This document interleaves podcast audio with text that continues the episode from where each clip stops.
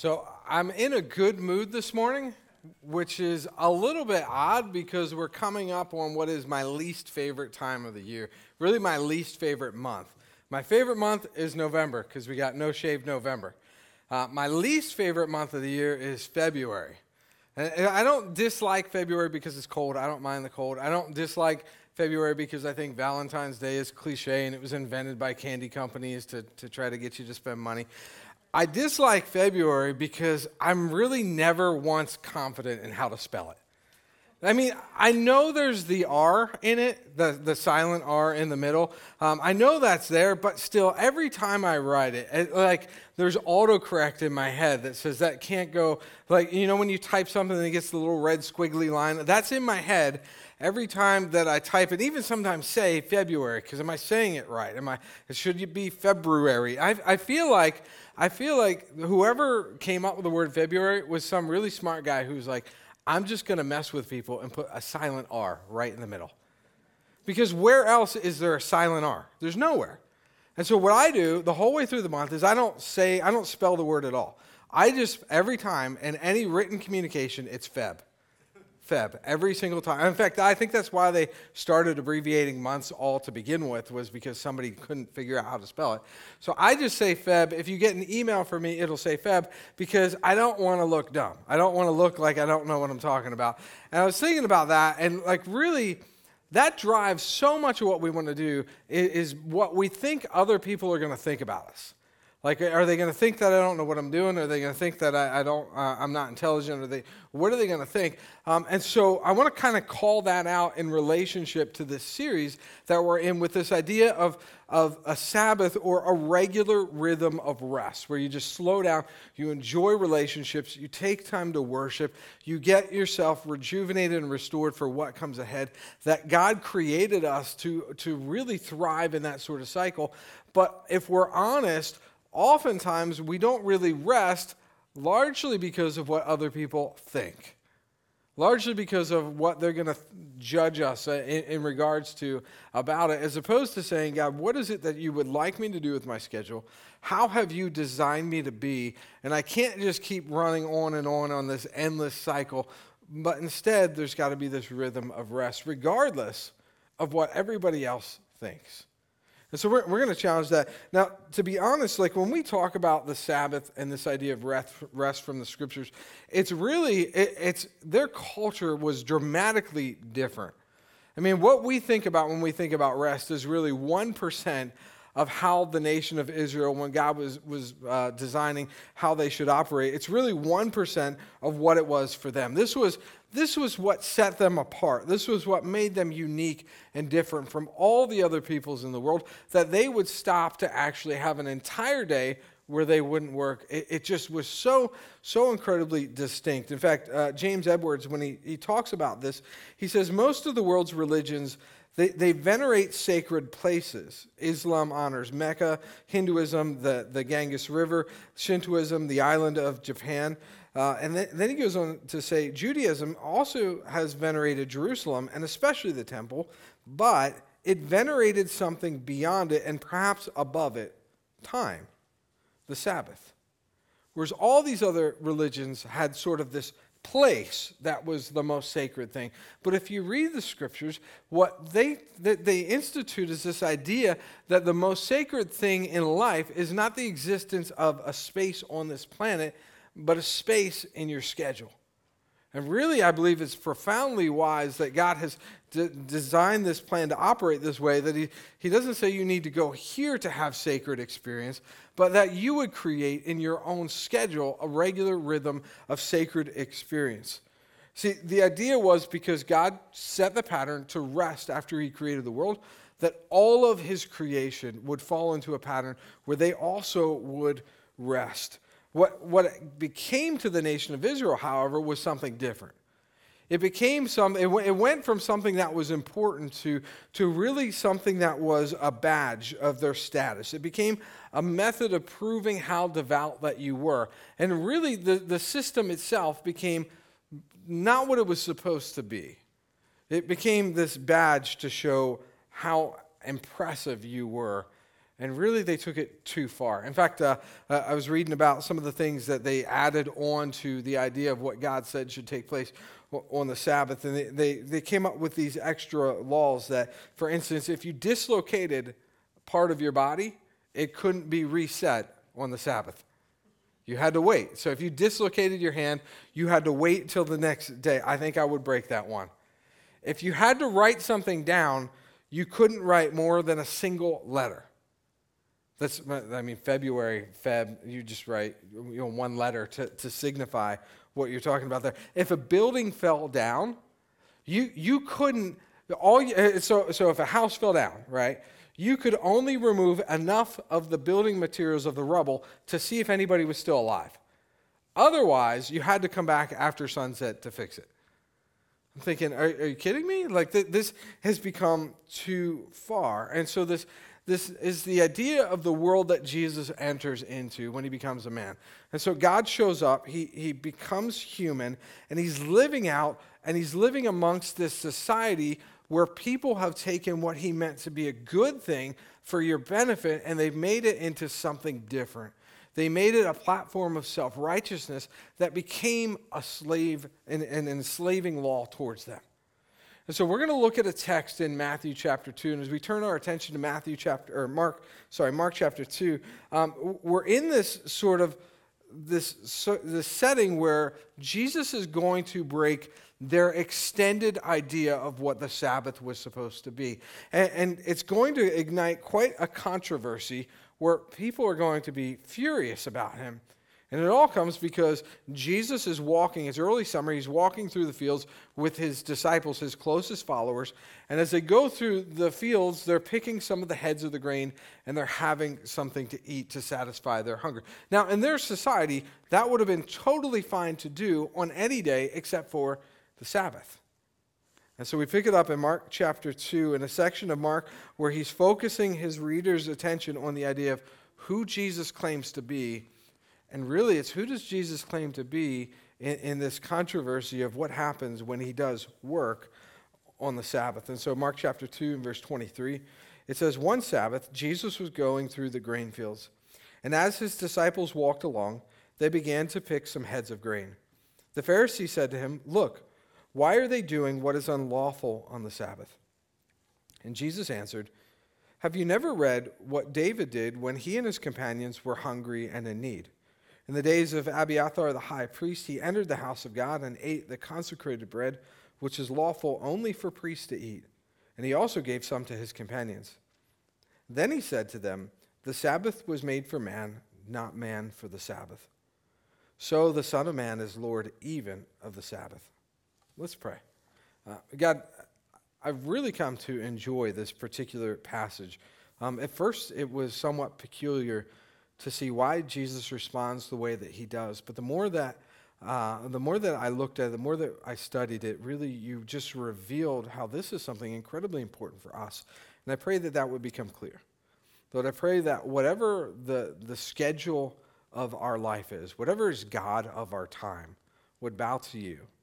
That we would look to you and how it is that we should love you and love others, and, and even how we should be loving to ourselves as we consider how we manage our time. We ask this in your Son Jesus' name. Amen. Uh, what I want to do is, is really focus on those two concluding statements that Jesus makes. That, that number one, the Sabbath was made for man, not man for the Sabbath. And then Jesus coming along and, and saying at the very end that the Son of Man is Lord even over the Sabbath, because that's his ultimately, that's, that's his response. So the setting is that they're, they're traveling through this field. They pick some heads of grain, and off in the distance are these religious, self righteous, the, the leaders of the nation, and they're looking at them in, in, in, judgment. And they're just waiting for him to do something wrong, and, and they see him, and aha, we got him. Look at that. He's taken a head of grain and he's eaten it. How dare he do that on the Sabbath? Now, you can sort of see some of the irony beginning. I mean, he's hungry. They're, they're walking. This is Jesus and his disciples moving through a field. But, but still, it created quite the argument for how their world operated. And so when he says the Sabbath was made for man, not man for the Sabbath, what he's doing is he's clarifying the relationship between this idea of a regular rhythm of rest and humanity. That one exists for the other, not the other way around. That the idea of the Sabbath had gone terribly wrong in the nation of Israel, and that it had no longer been beneficial and had now become something they were enslaved to this idea of exactly what you were able to do and not do. And, and Jesus comes along and he, he says, You sort of got this confused. That you thought that you could follow all the rules. And if you followed all the rules, then that would make you something important. But that's not the case. This day is important. And by stopping to enjoy it, its importance comes to you. It's not that you are serving this day, it's that this day serves you. Uh, I, it's, it's amazing how far they took this in Jesus' time. In fact, there's one particular episode a, a couple hundred years before Jesus where the nation of Israel was being attacked on the Sabbath. And what do you do? Because really, to fight a war would fall into the category of work. And so one particular regiment just chose not to fight and they got defeated. And then the rest of the regiments were standing around thinking, what do we do here? And they had a debate and they decided we should probably fight back next time. Thinking you probably should have told those guys before that happened.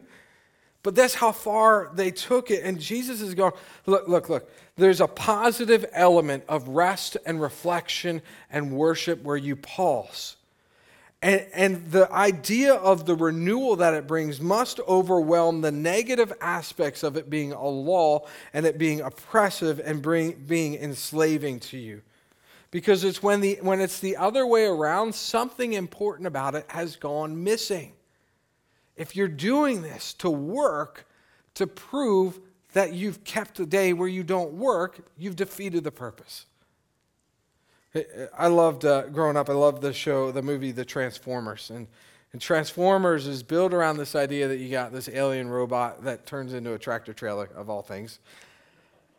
But Optimus Prime, Optimus Prime, and you see him all the time. He keeps he keeps saying things like, you know, we can't do that. We've got to guard the humans. We got to guard the humans. We got to guard. We have to guard. Well, in the, the most recent Transformers, the Last Knight, I think it's the most recent one anyway. Uh, the Last Knight, the, the sort of the plot is that Optimus Prime is brainwashed or that he's reprogrammed, and now all of a sudden, instead of guarding, he's the aggressor, he's the attacker. And he's not working for humanity, he's working against humanity. That, that's what Jesus is saying has happened here. That an effort to become so incredibly self righteous, you've redefined the nature of the system. And it stopped being about what it was about. It stopped being a guard. And now it attacks you. It attacks and defeats the very purpose of what it was about. God was wise enough to say that you're going to need something sacred. You're going to need a guard. But you can't let the guard work against you. It cannot become so important that the negative overwhelms the positive. You, do realize you need that guard, right? You need that guard. In fact, if you were to just kind of zoom out and take like this 50,000 foot view of your life and just, just look at your life, look at the things that wore you down. Look at the things that were exhausting. Uh, those seasons when really it was just it was just too much for you. How profound is it for God to say, there are times when you need a guard? To remind you that this is not all there is to life. That whatever you're experiencing right here and right now is not the end all be all. And so to regularly just step back and say, despite everything that's on this side of the week or on this side of the week, there's something sacred right now, right here in my time with God that He loves me, that He cares about me. The scriptures often will speak about the pursuit of God pursuing humanity as if, as if it's uh, one spouse infatuated pursuing another. And I, I, was thinking about this and, and when you know Corinne and I first met and the lengths that I would go to to even just hear her voice, to have a second of her attention. This is God's desire to be with you. He created that relationship of husband and wife in marriage. He created that relationship to be a, a reminder of the picture of His desire to be with us. And to regularly pause to, to say, what, what is it, God, that I'm missing here? What if I become so just caught up in, in the moment that I forget who you are and I forget what you're doing and I forget what's really important? And so God has instituted the Sabbath as a guardian to say, Your time has, has begun to work against you. And really, it's a guardian from your own management of what time should be. It's a guardian of your own ability to mismanage all of life. To say, just stop and reset, reorient, and re- refocus because otherwise it, it could become something unnecessarily negative. And, and so Jesus in that first statement when he says, look, the, the Sabbath was not made for, or man was not made for the Sabbath, but the Sabbath for man, he says, don't be naive into thinking that this guard won't, won't turn on you if you don't let it. It exists for you. You don't exist for it. And, and so two questions really is number one, is it working for you? Have you entered a regular rhythm of rest? And remember, our challenge, our challenge was to give it a try for two months. Two months. And, and I'd love to hear how it's going. I've heard from one person that's really quite incredible how, how God has, has worked there. Um, but I'd love to hear your story. Even, even, if, you're, even if you're like, we're, we're uh, in the fourth sermon in the series, and even if you're right now, you're like, fine, I'll, I'll give it a try. Cool, two months. Try it for two months. Two months of your life. If you zoom out, if you zoom out and you look at it from 50,000 feet, I think you'll find two months is not that big of a deal for you to experience what God has done when He's instituted a guard for your own schedule, for your own benefit. Second question is in an effort to keep it so rigidly, has it begun to work against you? See, there's two, there's two extremes there, and Jesus doesn't want either for you. But really, in what he's arguing in response to this accusation, where, how could you eat this? This is the lesser of his two arguments. This is his opening argument. This is his, his it's just his, his attention getter. The greater, the much, much, much greater point in what he says is when he goes on and he says, The Son of Man is Lord even of the Sabbath. And what he does to, to communicate this is he tells that story of David. And so he tells the story of David, who was king, but he wasn't crowned king yet, and how David was, uh, was on the run, and technically speaking, because you had an evil king on the hunt for him, David's an outlaw, and he's got a group of men with him. They're just exhausted. I mean, when we talk about on the run, it's not like modern day society and, and, you could get in a car and drive and you know stop for a bite of food on the way, uh, you know, grab grab a sandwich at, at Chick Fil A on the way. It, this was like desert, where you just ran and you were exhausted, and if those guys had horses and you didn't, it, this was a never-ending struggle. And there comes a point where they make it to the temple, and they know there's food inside the temple. And although the food was consecrated, it was, it was set aside just for the priests. David and his, his, his, uh, his I don't know if you just want to call them his buddies or his pals or whatever, uh, they decide they're going to eat the bread. Now, in hindsight, nobody argued it was wrong. Looking back on it, they were like, well, of course, he's the king. Are you going to imply that the king should have starved to death when there's food 10 feet away from him? Should, should the king go without eating? No, what Jesus is doing, he, he's saying, certainly, being king entitled David to certain privileges. Certainly, it would make sense. Nobody, nobody would rationally argue that the king should starve to death if there's food right around the corner. And, and so, what he's saying is David was more than entitled to satisfy his hunger. And, hunger. and so, here, here's the point if David could do it as king, he set a precedent that anybody greater than David would certainly be able to do likewise. That David was king and he was allowed to do this. And standing before them is one even greater than David. their highest regarded man in, in history. And so it's a comparison that his audience would not have missed. Because Jesus' claim is that if you think that King David w- was, was impressive, if you think that his prestige entitled him to certain things, then you're really not understanding what's standing in front of you right now. That I am not necessarily just some human king, but I'm God in the flesh. And so if the king was allowed the consecrated bread, is God entitled in human form to take some heads off the grain? See what he, he, he's saying is quite profound. Again, put it in the context of the Sabbath is their most sacred thing. And Jesus says, I'm God of the Sabbath. I'm Lord over it.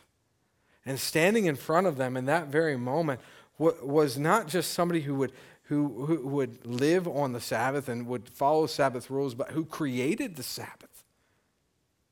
And it put them in a moment of decision of who is this guy? This guy that they just accused to be breaking a law is going, You're missing the point. I'm God. And really, it called for either a response that was, This is the highest blasphemy.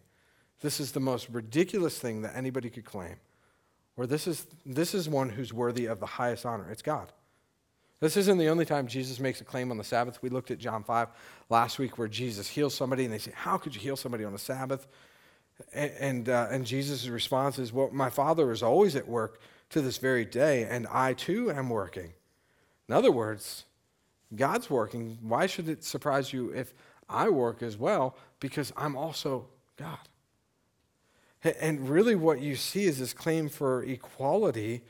And the controversy, the controversy came because they were upset that Jesus didn't recognize the day. And Jesus says the real controversy is not what day it is. The real controversy is whether or not you recognize me, whether or not you understand that this whole system was instituted just for you, but ultimately it was instituted by me.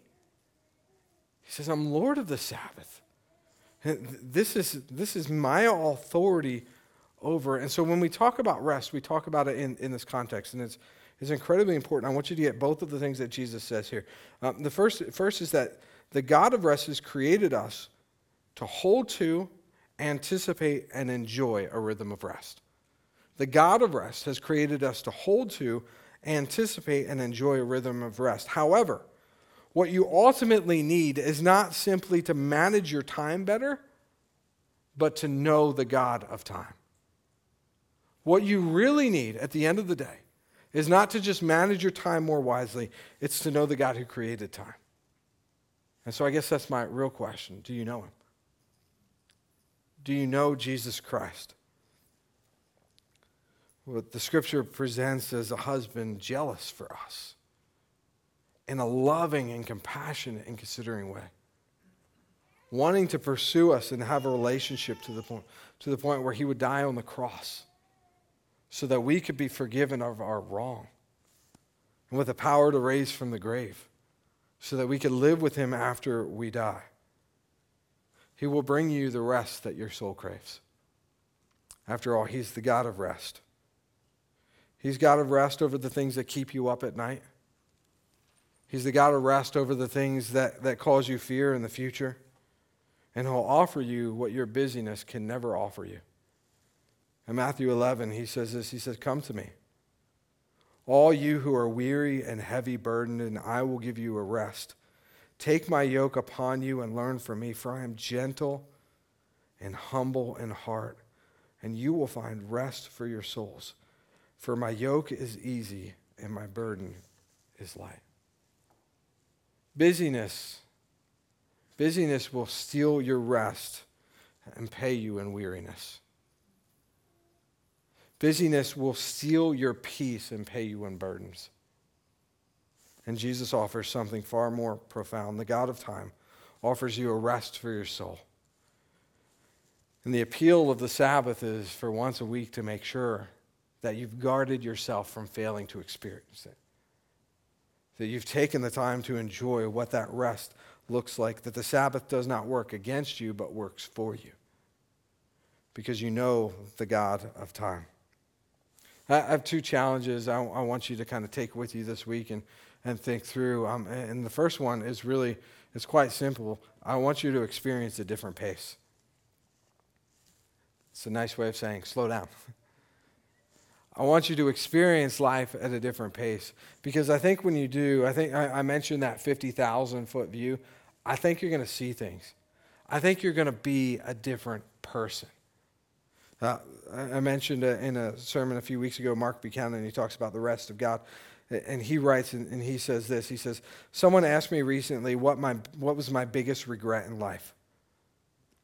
I thought a moment, surveying the vast and cluttered landscape of my blunders and losses, the evil I had done and the evil that's been done against me. Being in a hurry, I said.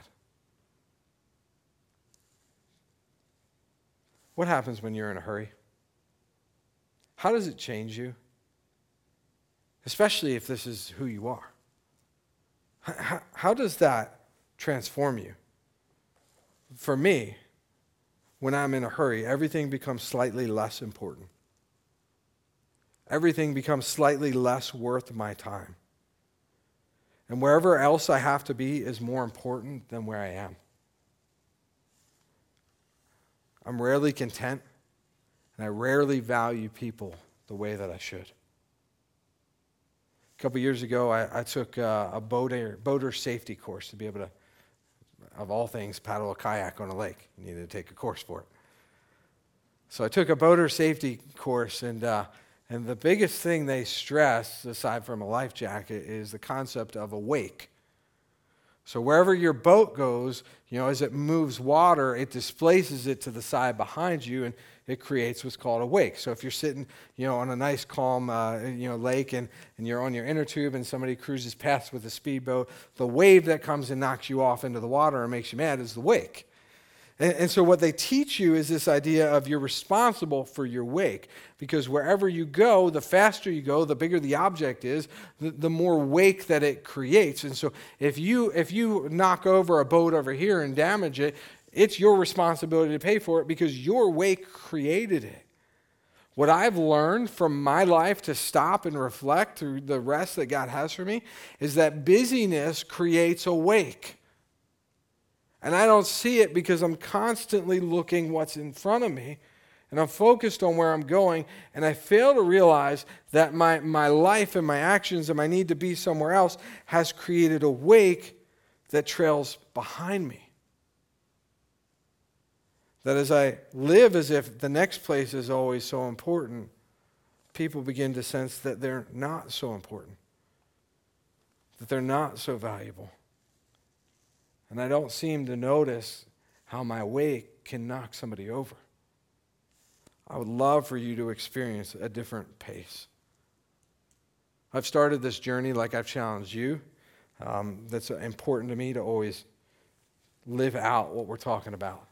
Uh, and, and, what I found is uh, it's, it's easier for me to enjoy less. It's easier for me to enjoy less. I'm, I'm, in other words, I'm more easily happy. I find that I'm more prone to celebrate things with the importance that they have instead of just moving on. That I'm just much more awake. Uh, someone else I talked to said, and, and I agree, they just, everything's brighter. That I don't mind when things actually take time that healthy boundaries are actually healthy. I would love for you to do that. Not to let it become your God, but to let your God have a piece of your time that's sacred. I would love to hear what it is that is your change. You drop me an email, give me a call, stop in. Love to hear what your, your experience in this has been. For me, I, honestly, I can tell you, it's, it's like when, when my family, when we leave here, and we drive three hours straight to get to the mountains where we got a little piece of land. And, and we're just in the car the whole way there, and you get out, and that first, first breath of mountain air. And it's just so rejuvenating, so refreshing. And, and if you were to zoom out, isn't that what you need on a regular basis? A breath of fresh mountain air? To say, God, this is your time.